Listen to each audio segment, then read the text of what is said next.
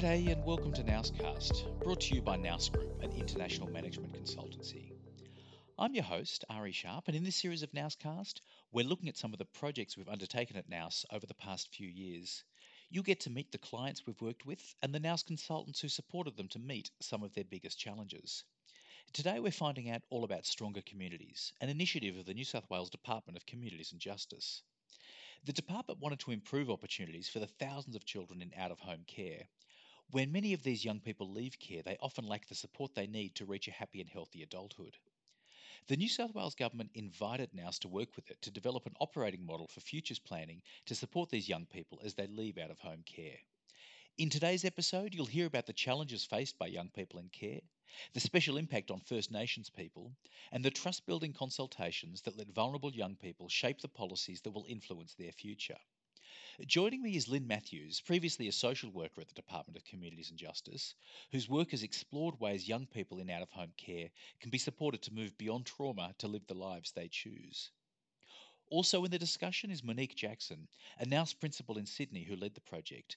Monique has more than 15 years of experience in health and human services, working with clients on challenges ranging from system redesign to policy reform, strategy, analysis, operating model design, stakeholder engagement, workshop facilitation, and evaluations. Let's get into it. Lynn Matthews, thanks for talking to the Nouscast. Hi, thanks. Thanks, Ari. Thanks for the invitation. And Monique Jackson, it's great to have you. Thanks, Ari.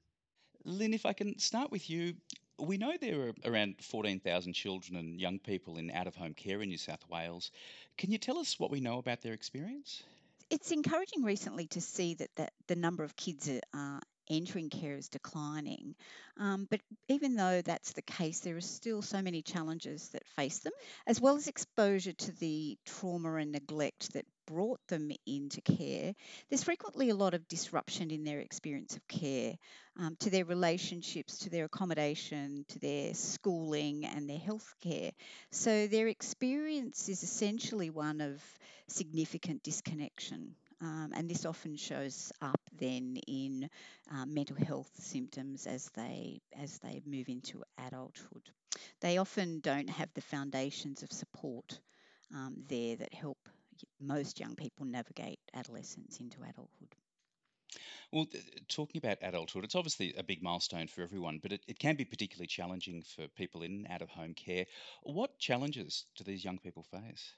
Recently, Create have published a report that shows that um, that kids who have had an experience of out of home care, only just over 50% of them complete year 12, which is actually lower than the general population, and um, much fewer go on to further study. And that's often about them not having the building blocks of accommodation, income support, as well as the relationships that will help them to aspire to sort of higher education.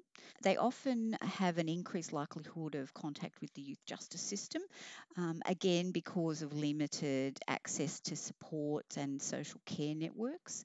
Um, so they struggle physically, mentally, emotionally, and socially, and particularly for Aboriginal young people um, who are you know, vastly overrepresented in the out of home care system, these challenges are compounded by disconnection from um, culture, community, and, and their country, their mob.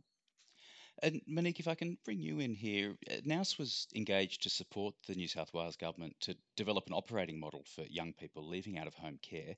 How did you approach the task? Yeah, look, central to our approach was really thinking about the needs and experiences of children and young people in out of home care. Um, and as Lynn referred to, really thinking about um, what characterizes those experiences and unfortunately leads to um, often poor outcomes. There were two key phases to our project so, high level design and then detailed design, which involved um, an implementation plan and a business case for the new operating model. And there are a few key elements to the approach which I think is worth highlighting. So, as I said, central to the approach was understanding the needs and experiences of young people. So, speaking to them directly was really important to us to hear from them. Although we'd looked extensively at the data and the evidence, both about evidence of what works and what we know about um, what's been demonstrated through the literature and other programs and initiatives, but also the data to understand the size um, and characteristics of the population at a at a more holistic level. But again, we needed to continue to bring that back to the needs and experiences of young people in care. And we understood that from multiple perspectives from the children and young people themselves, from the people that are supporting them, so the practitioners and the caseworkers who are supporting them um, during their care experience and into aftercare, but also all of the other organisations that they interact with. So the non government organisations, the services, the agencies that they they interact with during their care experience, and senior policy people and peak organisations who are continuing to think about this and how they can improve people's experience and outcomes as a result of the work that we do to support people in, in out of home care.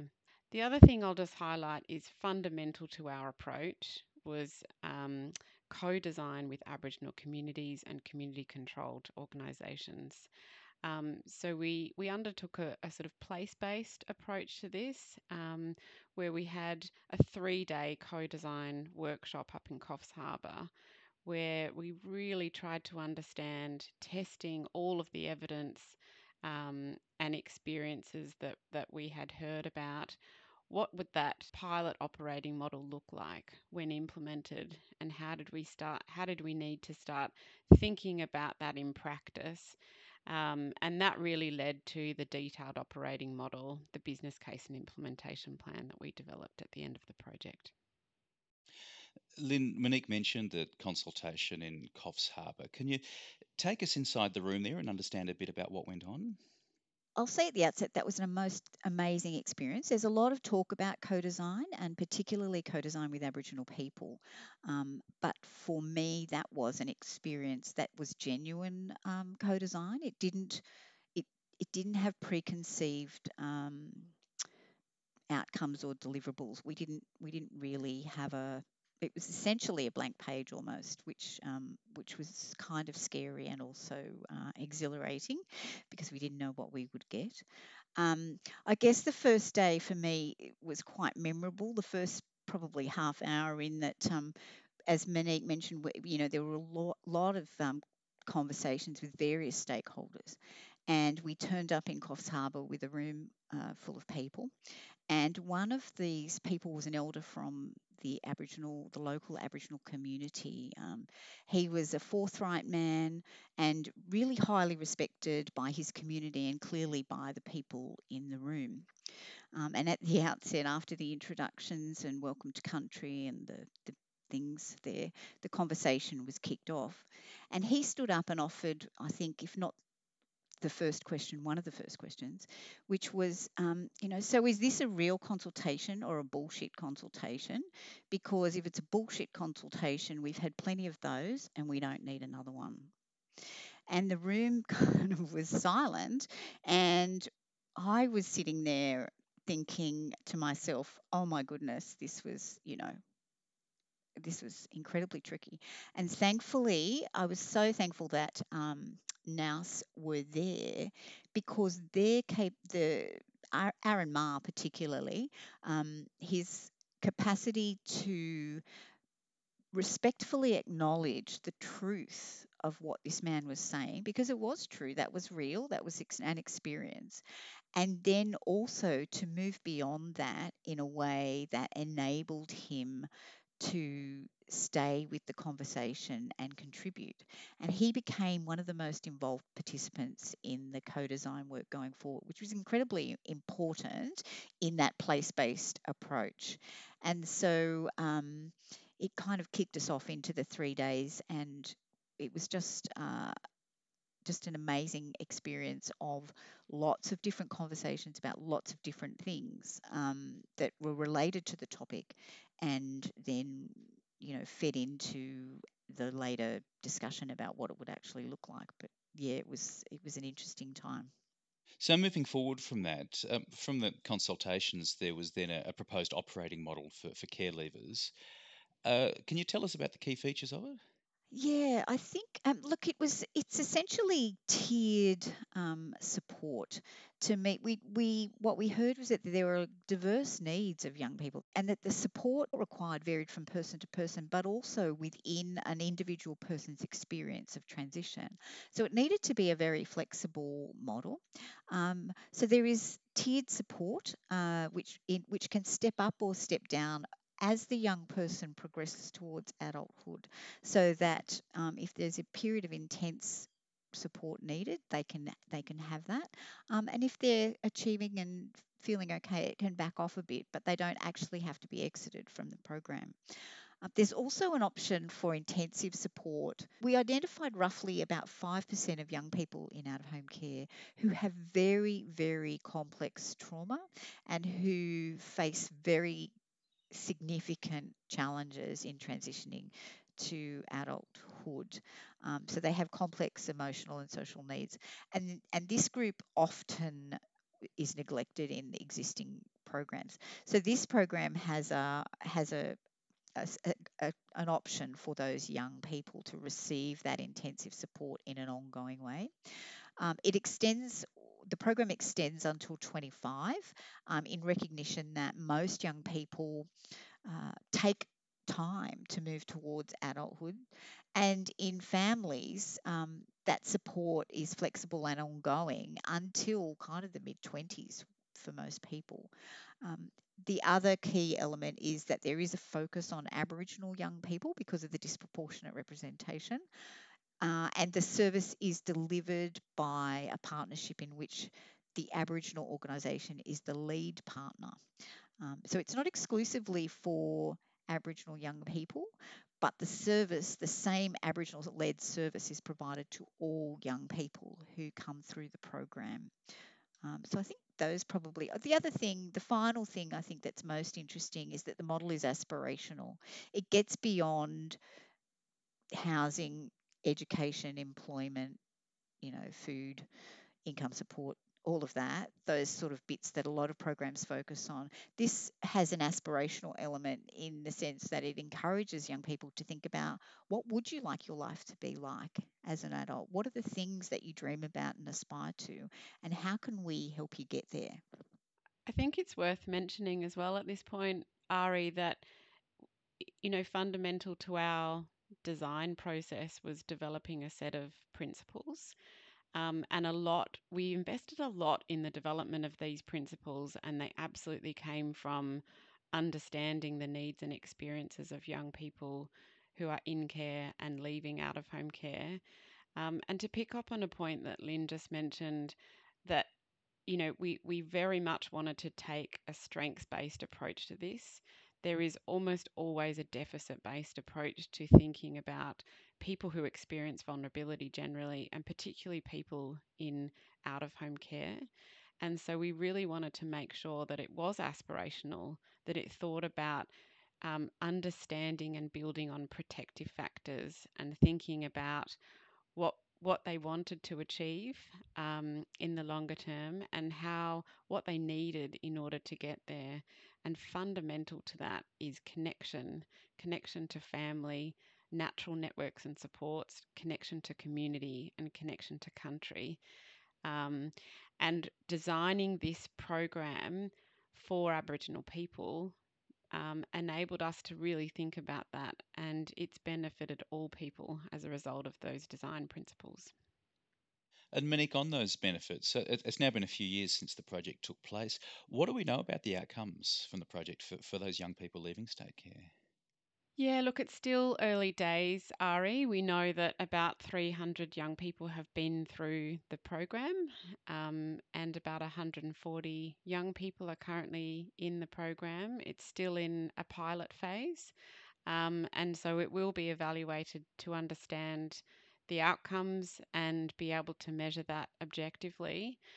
Look, I think we've still got a long way to go in terms of improving the experience and outcomes for children and young people in out of home care. And we do a lot of work in trying to do that. At the moment, we're working on a project for the New South Wales Ministry of Health to improve the health outcomes for children and young people in out of home care. And we know that they're still not getting access to adequate health services and supports. Um, and there are, you know, particular systemic issues which exist that do need to be overcome. And as Lynn mentioned, of particular importance at the moment is thinking about the mental health needs of children and young people in out of home care and how we support them to identify those needs based on that experience of trauma and particularly for Aboriginal people, intergenerational trauma, and what we need to do to provide that support much earlier and reduce the likelihood that that those needs will increase over time and result in poor outcomes. So I think it, it's very promising what we're seeing as a result of this pilot program.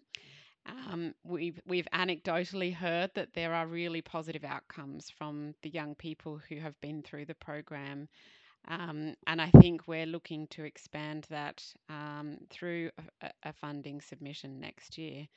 But there is a still long way to go to support the whole population of children and young people leaving out of home care.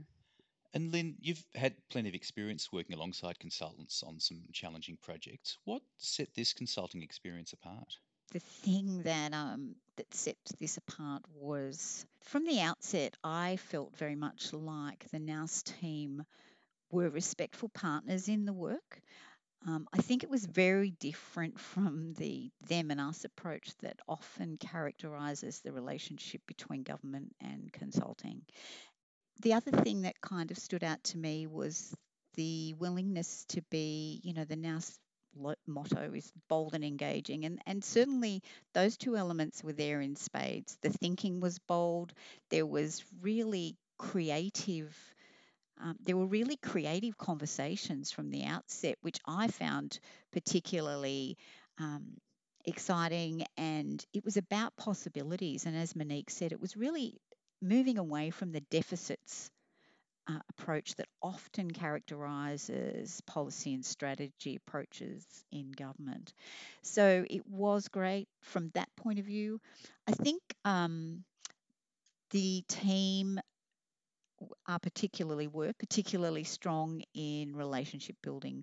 Stakeholder engagement was incredibly strong, and uh, the team were very, very capable in terms of relationship building. And I think that really contributed to the success of the co design because that's essentially what co design relies on um, being able to build um, relationships. And I think uh, they were generous in their sharing of expertise with us uh, and building capability. A lot of consulting firms will talk about building capability with um, with the government teams that they work with, and I've not actually ever seen it particularly strongly. But this engagement was characterised by that. The team, my team, did walk away with um, an experience and some skills development that were very tangible and that would take that we could take forward into um, future work. And a final question for, for both of you. G- given this experience, what advice would you give other departments and organisations that are keen to develop better pathways for young people once they leave care? Oh, look, I think um, just the strengths based approach and, and looking at the principles. So, the strengths, talking to young people, um, I think there's a lot of lip service given to talking to young people or talking to clients, particularly, you know, around the around what would make things better. But I think genuine um, conversations about what people aspire to, what um, they want for themselves. There's still, as Monique said, this that's still very limited. Um, and we could do so much more of that. And I think, you know, government is often fearful about asking those questions because of the answers that might come forward and the obligation that might um, might mean for government. But um, my, my, feeling is that young these young people have survived incredible adversity. They are unbelievably uh, strong, and we shouldn't uh, we shouldn't be fearful of engaging with them around conversations about how they can use their strengths to take themselves forward uh, in really amazing ways. And look, from my perspective, I think there are two things that really are important lessons from this project. One, don't shy away from challenging conversations. This is a confronting issue when you really unpack it. And it's particularly challenging for Aboriginal people because of intergenerational trauma um, and the connection with the stolen generations. And I think we have to acknowledge that in these conversations to create a culturally safe space for people to engage in these conversations in a genuine way and learn from them. And my second point is that we have to listen to children and young people. They have an incredible amount of insight about not just their experience, but what needs to change. And it's often the really simple things that really need to change to ensure that they can achieve their aspirations. I was only just consulting with a group of young people who had been in out of home care last week. Uh, and I asked them what their message would be to government. And they said, just listen to us. We have all of the answers if you'll listen to us. And I think we have to do that. And it's not just about more consultation, it's actually putting in place some of the actions that they're so clearly telling us we need to do. Um, there is a lot of goodwill in the system and a lot of people who go above and beyond to support young people but it can't just be about goodwill and interpersonal relationships. It has to be embedded in the system in a way that can support people and provide a safety net so that they can achieve better outcomes across their life. So, yeah, that would be my two takeaways from this project that I've certainly taken into other work. Lynn and Monique, it's been so great to speak to you. Thanks for joining me. Thanks so much. Thanks, Ari.